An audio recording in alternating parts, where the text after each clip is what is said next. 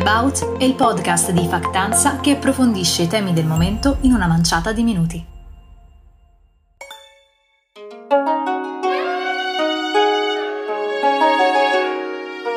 Chi controlla il passato controlla il futuro, chi controlla il presente controlla il passato, scriveva George Orwell nel suo 1984, e a pensarci bene è proprio vero, soprattutto se puntiamo i fari su Hong Kong, la città che da anni è il tragico teatro di una drastica diminuzione della democrazia. Ciò che ha riportato una forte attenzione sulla sua sorte e quella dei suoi abitanti è stata la chiusura della testata giornalistica Apple Daily, tra gli ultimi quotidiani democratici e apertamente critico nei confronti del governo cittadino e del regime cinese. Il 24 giugno ha infatti deciso di chiudere i battenti dopo l'arresto di 7 giornalisti, del suo storico editore 73enne Jimmy Lai, del direttore responsabile e di parte della dirigenza, assieme al blocco di tutti i fondi economici a disposizione del giornale. Un vero attacco diretto all'informazione, dove a nulla sono valse le manifestazioni a sostegno del giornale e della libertà di stampa.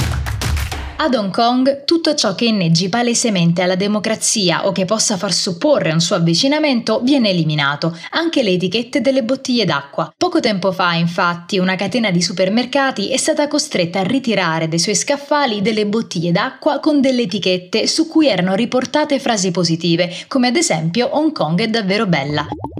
Il governo riteneva che quelle frasi potessero essere interpretate in modo sovversivo. Per non parlare delle violenze e degli arresti da parte della polizia nei confronti di chi prova, finanche ad appendere una piccola bandiera della regione sul balcone di casa, come è avvenuta ad un minorenne. Ma qual è la base di questa catena dittatoriale che ha iniziato ad avvolgere il paese?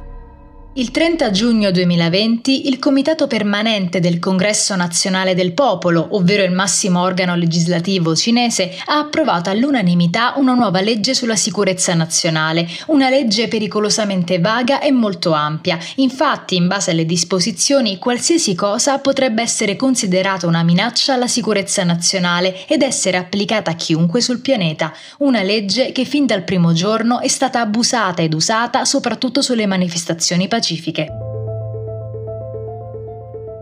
Striscioni, canzoni, magliette, pezzi di carta bianca possono minare la sicurezza nazionale e possono essere eliminati. Il governo può infatti rimuovere i contenuti online e ottenere i dati degli utenti senza un mandato giudiziario. Pressione e oppressione sui media e sulla stampa sono all'ordine del giorno, costringendole, come per l'Apple Daily, a chiudere.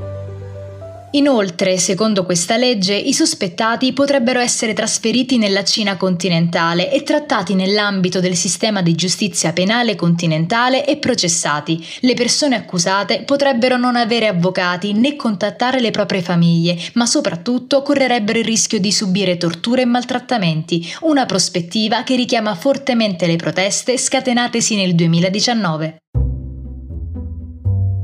Ecco, facciamo un passo indietro. Già nel 2019, precisamente dal 9 giugno, ci furono delle imponenti manifestazioni popolari contro un emendamento alla legge sulle estradizioni, una legge poi ufficialmente ritirata il 24 ottobre dello stesso anno che avrebbe consentito di processare nella Cina continentale le persone accusate di aver commesso alcuni crimini.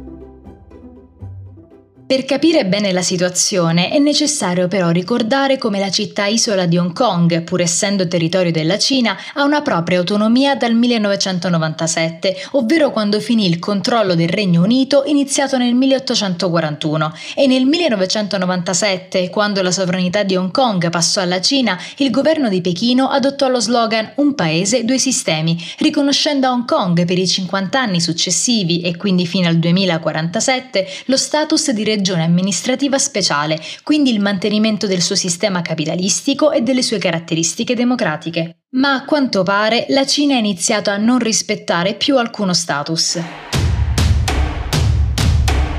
La legge sulla sicurezza nazionale sta costringendo molti attivisti e persone comuni a lasciare il paese, soprattutto gli esponenti del Movimento degli Ombrelli, il movimento nato dalle prime proteste pacifiche del 2014 che chiedeva il suffragio universale e ritornato in piazza proprio dal 2019. Ciò fa capire come nessuno al momento sia al sicuro. La chiusura dell'Apple Daily ha dato vita a delle ripercussioni ancora più ampie. La radiotelevisione pubblica di Hong Kong, pressata dal governo, sta in infatti cancellando alcuni programmi risalenti al 2014 e al 2019, sia dai suoi canali su YouTube che da altri social network. Una damnatio memoriae in piena regola, che ha l'obiettivo di far scomparire tutte le manifestazioni a favore della democrazia avvenute negli ultimi anni.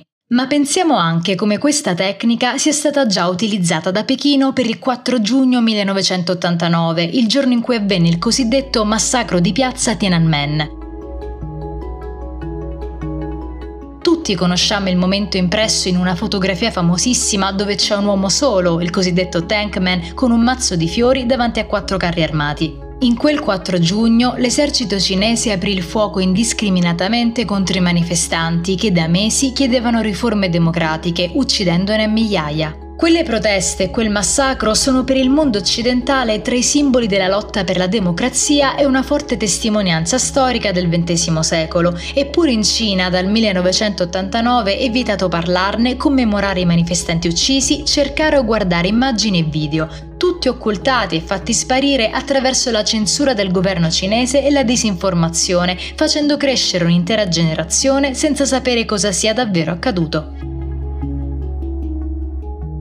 Il 1 luglio 2021 sono 100 anni dalla fondazione del Partito Comunista Cinese e alla luce di tutto quello che sta avvenendo ad Hong Kong non possiamo fare a meno di pensare come George Orwell, che abbiamo citato prima, avesse visto giusto.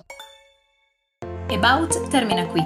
Io sono Caterina Caparello, vi ringrazio per l'ascolto e alla prossima puntata. Ciao!